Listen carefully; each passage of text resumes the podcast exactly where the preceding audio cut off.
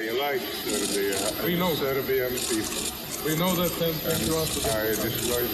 S Kosovem má Česko korektní vztahy stejně jako se Srbskem, řekl v reakci na výrok prezidenta Zemana český ministr zahraničí. Tomáš Petříček z ČSSD to řekl poté, co prezident Miloš Zeman prohlásil, že nemá rád Kosovo. Srbské... Pan prezident eh, vlastně tenhle statement dává, jak jsem to viděl od roku 2013, každý rok.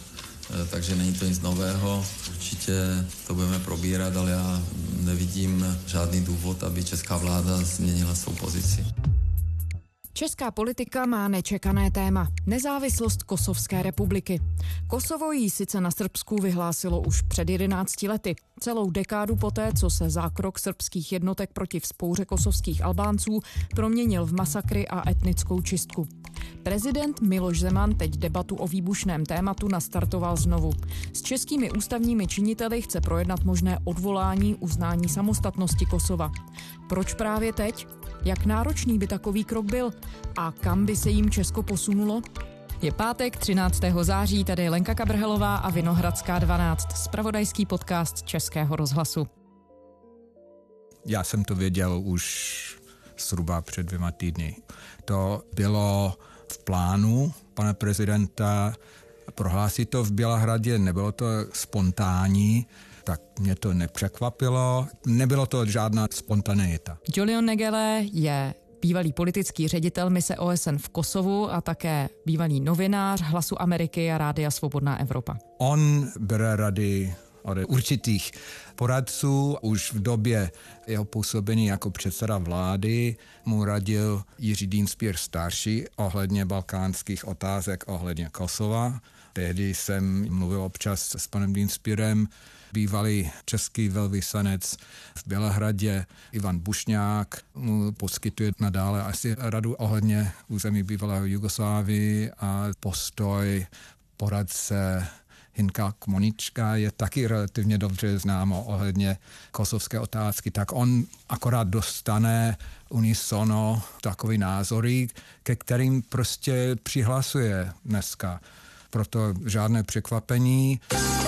Posloucháte, jak to vidí kandidát na prezidenta České republiky Miloš Zeman. Jak v tomto kontextu hodnotíte přístup v hlasování Česka pro uznání Kosova? Tak já si myslím, že byla tragická chyba, že jsme uznali nezávislost Kosova. Premiér Hašim Tači je podozříván z válečných zločinů.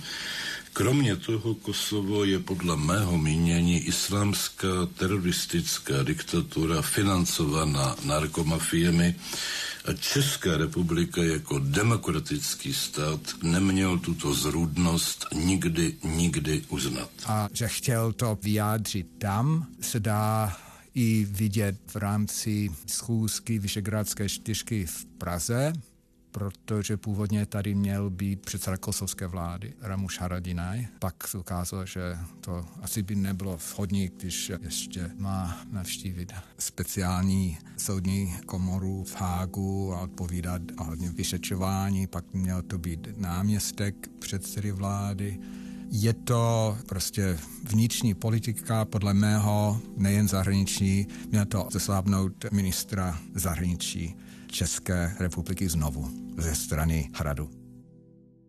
Takže je to jednak signál směrem na venek vůči Kosovu a jednak signál směrem dovnitř do české diplomacie a snaha dát najevo, že Hrad chce mít silnější slovo v zahraniční politice než ministr zahraničí?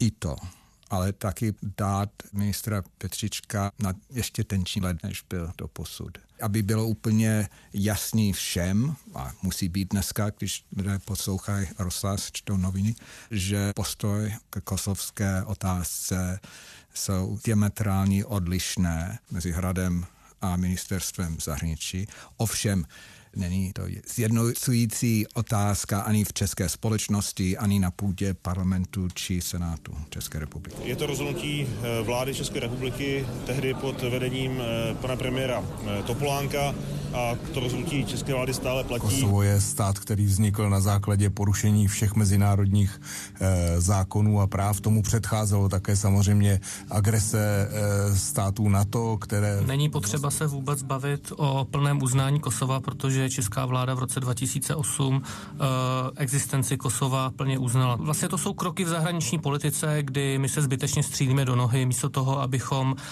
s Kosovem na Balkáně dělali nějakou rozumnou politiku. Tak... Česká republika je zhruba mezi stovkou zemí, které uznali nezávislost Kosova. Můžete připomenout, za jakých okolností se původně srbská provincie osamostatnila? Kdykoliv, když začneme s kosovskou otázkou, je otázka, kdy začít. Jestli v roce 1912 se srbským vojenským obsazením území dnešního Kosova, nebo v roce 1389 při bitvě o Kosovém poli, což nasledovalo víc než pět století osmánské. Nevím, jestli se dá říct okupace. Když je to půl milénia, to je jako období od objevení Ameriky a dnešní doby. To je okupace Bělochů Severní Ameriky, bylo to okupace osmanských Turků 500 let. Prostě jdeme dál, čas nestojí, jenže pro Srbsko v jejich pohledu na svět. Čas se stavil v roce 1389, to byla prohra, která pro srbský národ je symbolický a nemohli nikdy s tím smířit.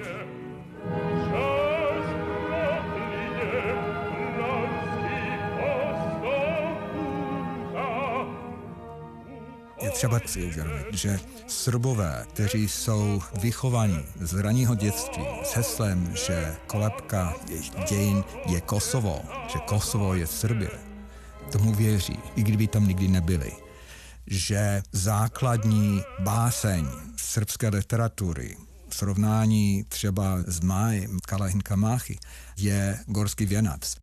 Děje zrno klicu zametnulo, onde neka i plodom počine.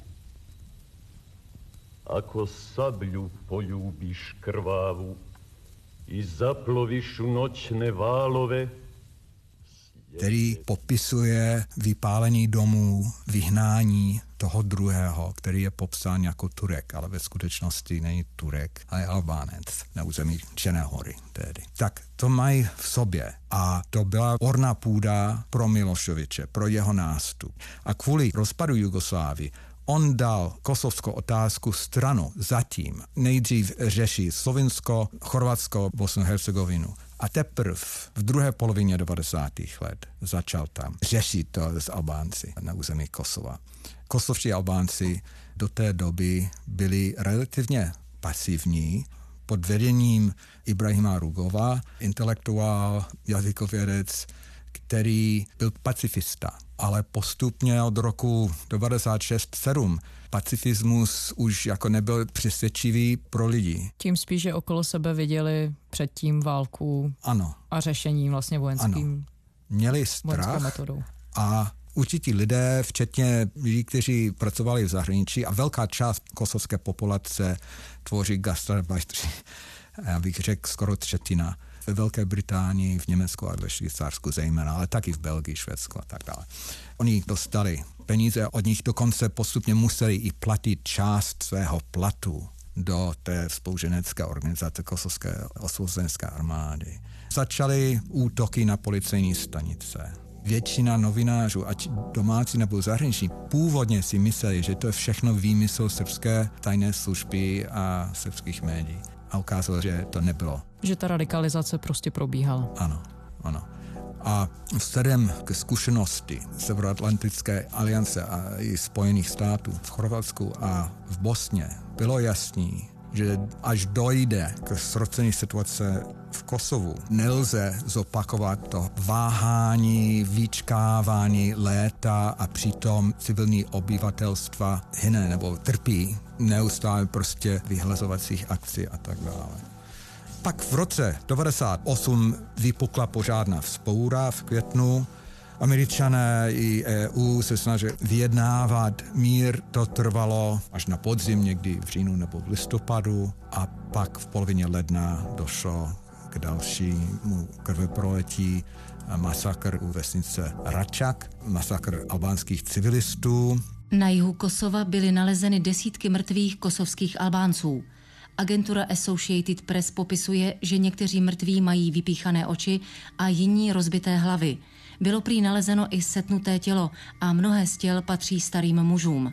Podle viditelně otřeseného šéfa ověřovací mise OBSE v Kosovu Williama Volkra jsou těla zastřelená ve stylu popravy. Srbská policie ale tvrdí, že všichni mrtví byli ozbrojení povstalci zabití v bojích. Na událost reagoval také šéf britské diplomacie Robin Cook. Britský ministr prohlásil, že je zprávami z Kosova zděšen a hluboce zarmoucen. Zároveň ale vyzval všechny strany konfliktu, aby odolali pokušení na pomstu. Podle BBC Robin Cook bude konzultovat telefonicky situaci s americkou ministriní zahraničí Madeleine Albrightovou a projedná s ní, jak na poslední události reagovat. A pak byl úplně jasný, že je to otázka týdnů, že pokud nevyjednají američané s oběma strany mír, tak dojde k bombardování. Žádné překvapení pro někoho, kdo to srovalo pečlivě, nemohlo to být. V Rambuje, kde byla mírová konference, Srbsko nevyjednávalo čestně, nepodepsali v Paříži pak dohodu, která byla předložena. Pařížská konference o budoucnosti Kosova je odročena. Jednání bylo přerušeno poté, co zástupci Jugoslávie odmítli podepsat mezinárodní mírový plán. Den poté, co mírový plán pro Kosovo podepsali kosovští Albánci, se řešení komplexní situace nijak nepřiblížilo. Srbská strana dostala několik dnů na rozmyšlenou, zda mírový plán přijme. Ještě Marlene Albrightová navštívila Bělehrad mluvila znovu s Miloševičem bezúspěšně a pak 24. března roku 1999 zahájila na to bombardování Bělehradu, dalších měst a míst. Generální tajemník NATO Javier Solana uvedl, že útok byl podpořen všemi 19 členskými státy. To demonstruje solidaritu a jednotu aliance. Uh, the initial report we have at this time na základě informací, které jsem obdržel, mohu říct, že letecké údery byly úspěšné. Všechna letadla se vrátila na své základny, řekl Solana. Generál Wesley Clark, který útokům velí, zdůraznil, že se jedná o první leteckou operaci svého druhu v historii aliance. Jak dodal, údery mají odvrátit humanitární katastrofu v Kosovu, kdy jsou tisíce lidí v horách a bojí se vrátit domů. Oba představitelé uvedli, že NATO neútočí proti Jugoslávii a jejímu lidu, ale proti represivní politice prezidenta Miloševiče, která plodí už několik měsíců násilí v Kosovu. Ruský ministr zahraničí Igor Ivanov prohlásil, že si Moskva vyhrazuje právo pomoci svazové Jugoslávii, nebude-li agrese NATO zastavena. Ostrá slova na adresu aliance vyjádřili i další moskevští politikové. Prezident Boris Jelcin nějak neslevil své původní kritiky úderu Severoatlantické aliance v Jugoslávii. Jde o hrubou chybu americké diplomacie i Clintona, která se jim vymstí. Rozhodli jsme se ale nepoužít cílu, být morálně výše než Spojené státy. Trvalo to 78 dnů. Miloševič si myslel, že by mohl vystát tu zkoušku. Až v druhé polovině května nebo ke konci května došlo k bombardování pozicí artilerii poblíž hranici s Albánií, že zahynulo údajně 500 srbských vojáků v jedné noci, že Miloševič začal jednat o mír. A pak 9. nebo 10. června došlo k podepsání vojensko-technické úmluvy na hranici mezi Makedonií tedější a Srbskem. Podepsalo to NATO a Srbsko, definovali tu hranici mezi Srbskem a Kosovem, odsun do několika dnů veškerých srbských vojáků, policistů, paravojenských oddílů a tak dále. Druhý den schválila pak Rada bezpečnosti rezoluci 1244, která je úzce spojená, nebo řekneme, že inspirace celé paragrafy pochází z Rambojské dohody. To bombardování z roku 1999 je dodnes vnímáno velice sporně. Česko, jak víme, se tehdy připojilo, respektive podpořilo. Obě fáze leteckých útoků vzdušných sil NATO na Jugoslávii byly konzultovány s představiteli České republiky.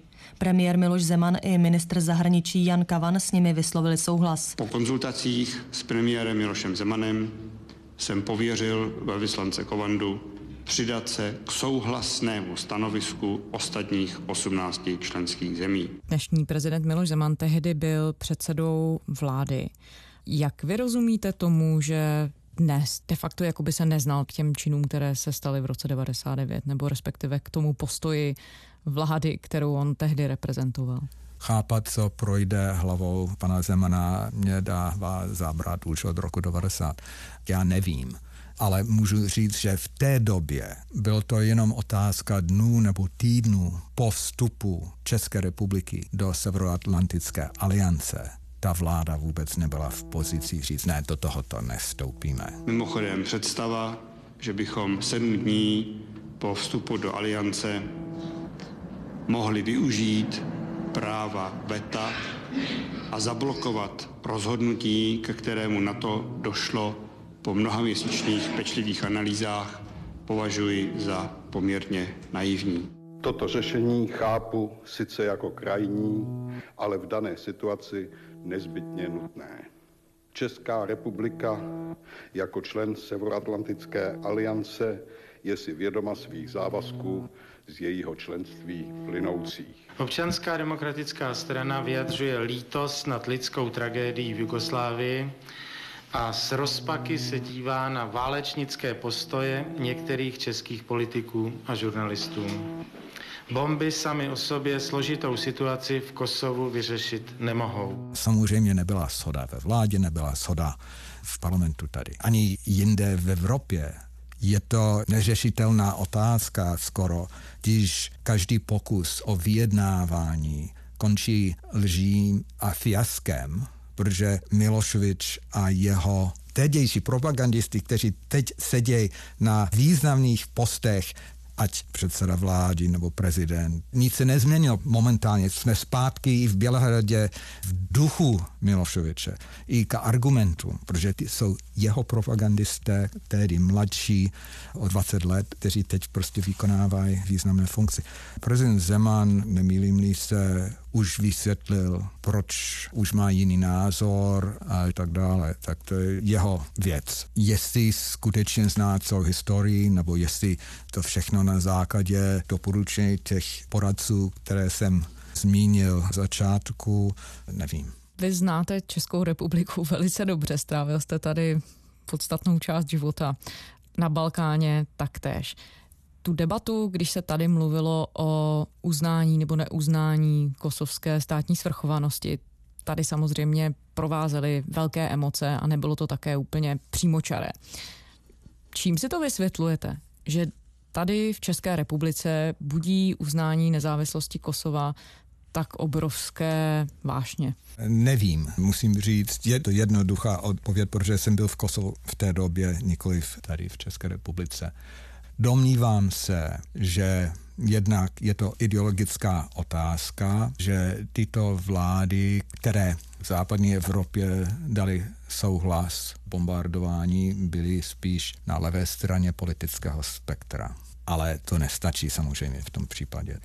Je tam určitý panslavismus, naivní, hodně naivní. Byly filmy tady, udělané pro televizi v roce 99, které byly objektivní, nebo 98 velmi objektivní o té situaci na tom území. A bylo po observování těch pořadů úplně jasný, mně alespoň, kam to spěje. To byla nesnesitelná situace. Podobně, a teď něco řeknu, co už možná irituje některé posluchače, je třeba i srovnat otázka sudet v 30. letech s Kosovem. Někdo, kdo tvrdí, že Kosovo je Srbsko, musí taky souhlasit s tím ideálem Heim ins Reich, domů do říše. To je úplně stejný nesmyslný, neodpovědný duch.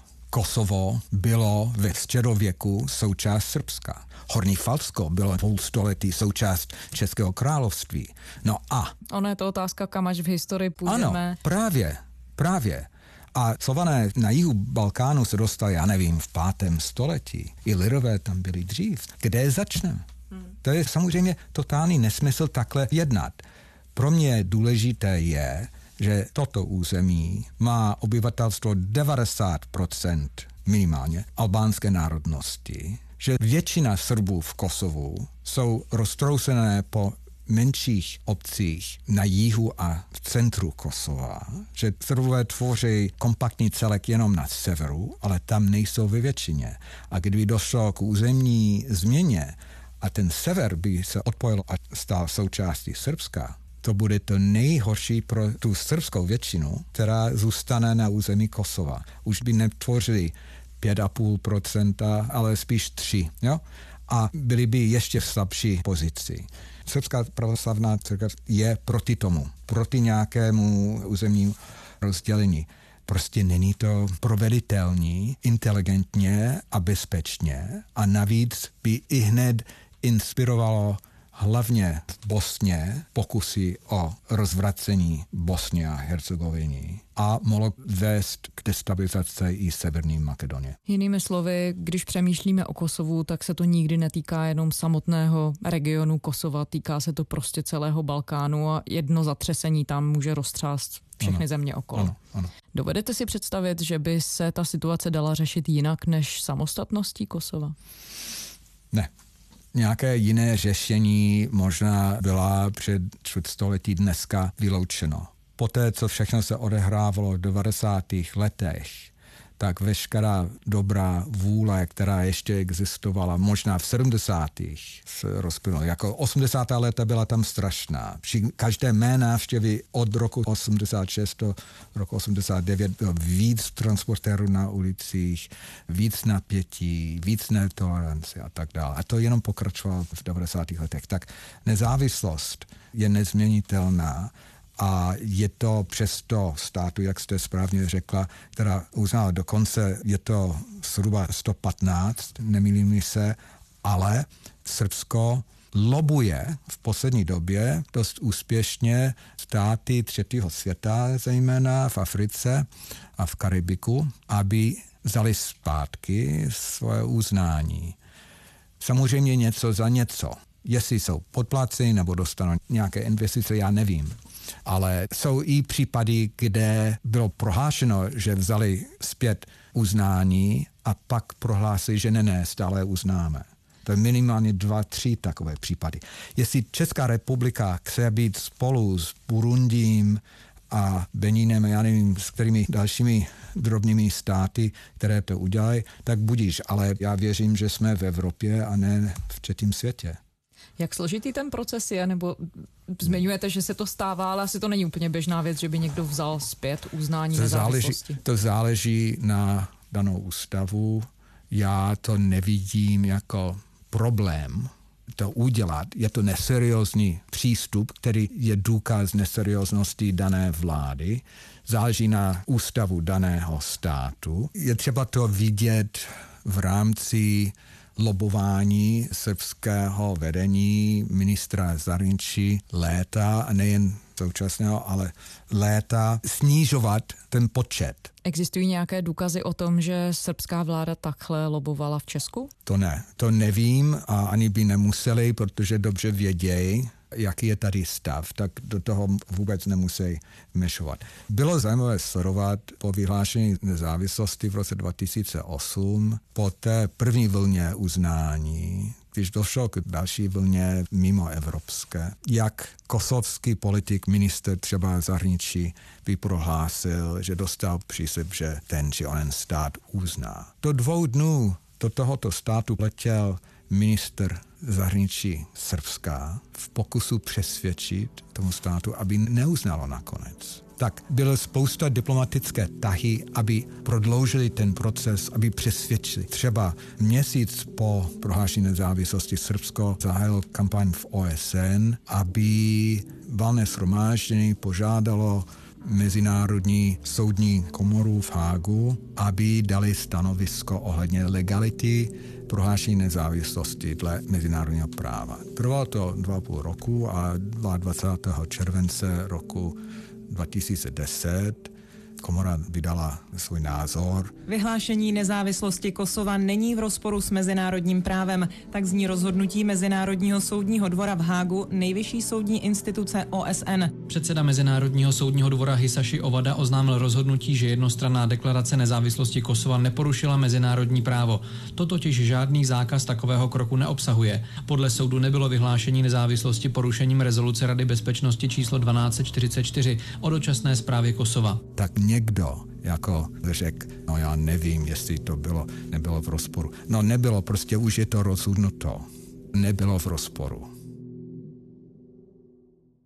Jak to vlastně bylo, můžu říct, protože tam jsem byl přitom. A to je důležitý moment. Došlo postupně během administrace OSN Kosova k názoru většiny evropských států a Spojených států, že tedější stav nebyla do nekonečna udržitelná. Byly pokusy o vyjednávání ve Vídni od roku 2006 a bohužel srbský přístup byl neseriózní a končilo prostě do určité míry ne diktátem, ale prostě doporučení vyjednávatelem Atisárím, finským státníkem, aby mohli konečně to řešit definitivně, ale on nemohl dát úplně jasný stanovisko. Rusko pochopilo, kam to spěje, mezi tím Putin byl v daleko silnější pozici než v začátku jeho mandátu, prvního mandátu, a jednak Rusko vystoupilo ze svazku kontaktní skupiny, které do té doby tvoří Spojené státy, Velká Británie, Francie, Itálie, Německo, Rusko. A taky prohlásil Lavrov, ještě tuším jako velvyslanec při OSN v New Yorku, že Rusko by musel reagovat na pokus Rady bezpečnosti uznat Kosovo. Tak ten zbytek kontaktní skupiny se jmenuje Quint. A oni v čele se Spojenými státy tvoří tu choreografii pro prohlášení. V podstatě oni to sepsali, oni nadiktovali vlajku, státní hymnu, seznam hostů při prohlášení, pořadí řečníků. Žádné jednostranné prohlášení to rozhodně nebylo. The world's newest nation celebrates its independence. Thank you Europe, thank you America, thank you Great Britain. Kosovo je republikou, nezávislým, demokratickým a suverénním státem, prohlásil předseda kosovského parlamentu Jakub Krasniči. Poslanci pak podepsali deklaraci svrchovanosti, kterou předtím přečetl premiér, bývalý velitel gerilové kosovské osobozenecké armády Hashim Tači. Kosovo má být multietnickým a sekulárním státem, má dodržovat práva menšin. K srbskému obyvatelstvu proto premiér Tači dokonce promluvil v srbštině. Bylo to prostě vyjednaná části mezinárodní komunity, Rusko s tím nesouhlasilo, měli tam diplomatické zastoupení v Prištně, ale odmítli prostě zúčastnit v tom. Srbové taky a většina nezúčastněný ten ceremoniál na půdě parlamentu a vyšlo to prohlášení a pár měsíců poté i nová ústava, která byla zakládaná na té dosavadní ústavy, která vydala OSN. Pak začal ten boj o uznání a to trvalo. I tady Česká republika byla mezi posledními evropskými státy, které uznalo. Nebyla v první vlně. Když jste říkal, že teď tedy už jenom čistě tou debatou o možném od uznání nebo zrušení uznání eh, samostatnosti Kosova se Česko vydává na tenkou plochu toho, že by mohlo vypadat jako nedůvěryhodná země. Tak když se podíváme, jaký by to vysílal signál nejenom do Srbska, do Kosova, na Balkán, ale i všem těm dalším zemím, hlavně tedy do Severoatlantické aliance a do těch struktur, v kterých Česká republika je, Evropská unie. Může to poškodit? Rozhodně situaci? nepomůže. Rozhodně nepomůže. Tady na rozdíl od Řecka, či Španělska, či Kypru, či Rumunska, či dokonce Slovenska. To jsou neuznávající členské státy EU, státy, které neuznávají nezávislost Kosova. Z vnitropolitických etnických důvodů ve Španělsku je to Baskicko, Katalánsko. V Řecku jde o, zejména o Kypru. V Kypru jde o rozdělení území mezi Řeky a Turky. V Rumunsku ohledně Maďarů. Údajně na Slovensku taky ohledně Maďarů, ačkoliv to je nesmysl dneska. Spíš je to, jak to možná tady bude taky, ale moc tomu nevěřím. Je to prostě otázka populistické politiky na Slovensku. Jako já jsem mluvil dlouho, mnohokrát se slovenskými diplomaty, včetně s ministrem zahraničí Lajčákem. A v prvních letech po vyhlášení nezávislosti tichý slovenský postoj byl počkejte, to je otázka pár let, uznáme stejně. To je jenom vnitrostátní politický boj a nemáme dost síl to provést. Navíc, kdybych, a teď trošku odskočím, ale když srovnám českou a slovenskou politiku, diplomatické zastoupení a vykonávání nebo aktivitu na území Kosova, Česká republika uznávající stát, Slovenská republika neuznávající stát, bych skoro řekl, že Slovensko je daleko aktivnější. Má tam zastoupení diplomatické, není to ambasáda, ale je to zastupitelský úřad, zřejmě pod vedením ambasády v Bělehradě. A co se týče humanitární pomoc, rozvoj, peníze a tak dále, co rozdávají, nejsou za Českou republikou. Řecko taky. To uznání je otázka respektu, může být ovlivněn domácí politiky, já si myslím, že to chápu velmi dobře i v Kosovu. Není to konec světa, neznamená to uzavření té mise, ale musím taky říct, Polsko uznalo, nemá tam zastoupení a ještě jsem nepotkal polského diplomata, který souhlasí s uznáním. Jinými slovy, nakládat se s tím dá různě. A samotné uznání nezávislosti je prostě vrcholné politikum, s kterým se de facto dá nakládat jako s obchodním artiklem. Když se podíváme ještě zpátky na ten regionální aspekt samotného balkánského poloostrova. Tak když jste říkal, že cokoliv se zatřese, nebo došli jsme tady k takové interpretaci, že cokoliv se zatřese v Kosovu, může otřást i těmi okolními státy, tak pakliže Česko v tuhle chvíli tedy přispělo možná k trošku rozbouření situace, není samo proti sobě, protože tím pádem může destabilizovat situaci i těch okolních států, se kterými je v partnerském vztahu. Chorvatsko, Slovinsko, Makedonie, Srbsko. Souhlasím. Není to konstruktivní, nýbrž destruktivní politika. Je to politika, která je do sebe zahledněné pro nějaký vnitrostátní, vnitropolitické zájmy, ale ignoruje ten mezinárodní dopad ať tam na místě, anebo na jméno, na dobré jméno České republiky v zahraničí. Myslíte si jako dlouholetý pozorovatel českého politického života, že to může dojít tady tak daleko, že by ústavní činitelé začali debatovat o možném zrušení uznání Kosova? To je podle slov pana prezidenta, to je přesně to, co on chce. Když jsem viděl předsedu parlamentu Vondráčka v televizi, tak tuším, že to je taky to, co on chce. Je to rozhodnutí suverénního státu, potud by to snad možné bylo, ale je to poměrně opravdu nestandardní, protože jednou jsme ten státní útvar, tu entitu nějakým způsobem uznali za prvé, za druhé máme řadu mezinárodních smluv, takže eh, spíš se těším na to, až mi to pan prezident vysvětlí v souvislostech a jestli je to součást nějakého plánu. Jasný. On mluvil diplomatičtěji, ale k tomu se směřuje. A dojde-li k hlasování na půdě parlamentu v daném rozložení a v dané slabé pozici předsedy vlády, který v podstatě je rukojmí prezidenta z politického hlediska, tak nedá se vyloučit. Naopak je to velmi možné, že k tomu dojde. Jak si to vysvětlujete, že tomu dochází v roce 2019? Posunujeme se o 20 let zpátky? No, to můžeme se ptát ohledně spoustu věcí, nejen tady, ale vůbec v politice, že v Anglii dělají něco, co bylo jako typický pro 17. století a nikoli pro dnešní doby. Chování politiku, absolutně neodpovědní. Když jsem se vrátil po 14 letech z Kosova do Čech, jsem měl pocit, když jsem rozkoukal znovu pečlivě po politické krajině, že jsem stále na Balkáně. Tento stát, nebo politická kultura, jak se o tom hovořil začátkem 90. let, hodně poklesly v posledních letech.